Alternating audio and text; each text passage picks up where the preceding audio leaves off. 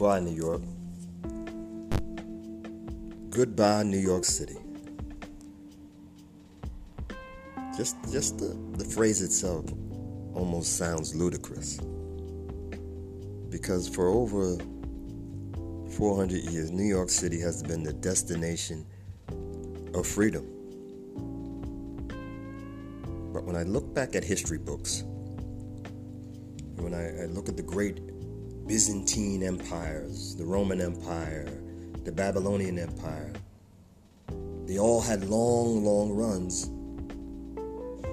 But amazingly, they all came to an end. So that's how the phrase goodbye, New York. It's a hard reality, but it actually is a reality. That all things come to an end.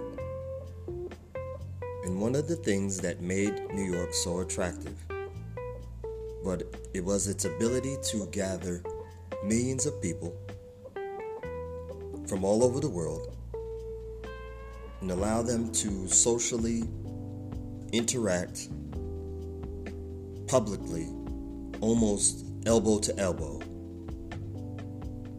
peaceably, raz- ra- relatively peaceably in, in a small space. And this coronavirus, COVID 19, has absolutely flipped that which is normal over and has made that sight of people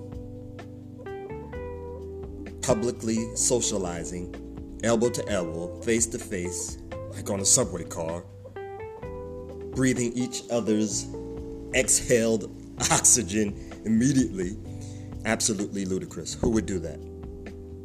Who would do that? I remember growing up and turning 18 years old, and one of my dreams was to get to New York City. And, and to get off the bus or the train and to walk around in this in the bump, walk up the the, the the uh, sidewalks in the bump shoulder to shoulder with people, and to just see people and people and people, and to talk and to hear the different accents and to be in the proximity, close proximity of people of the world.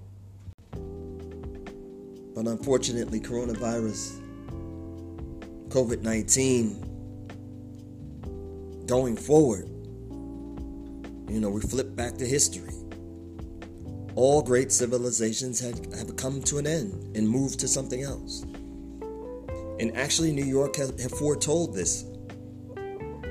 If you really think about it, in 20 years, the tolls and, and the, the fines of going to New York City are so high now.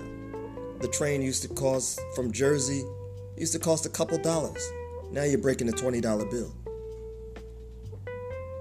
The tolls, the, the train fares, everything, New York has almost put itself in a position to where they didn't want to be visited. Unless you had money. So now New York, because of that that that tariff they put on so many people, they forced some good entertainment and business across the bridge to New Jersey and to Connecticut. It even forced down all the way to Pennsylvania and Delaware. That is the new normal. New York City will always be there. But that attraction to be to sit side by side with a stranger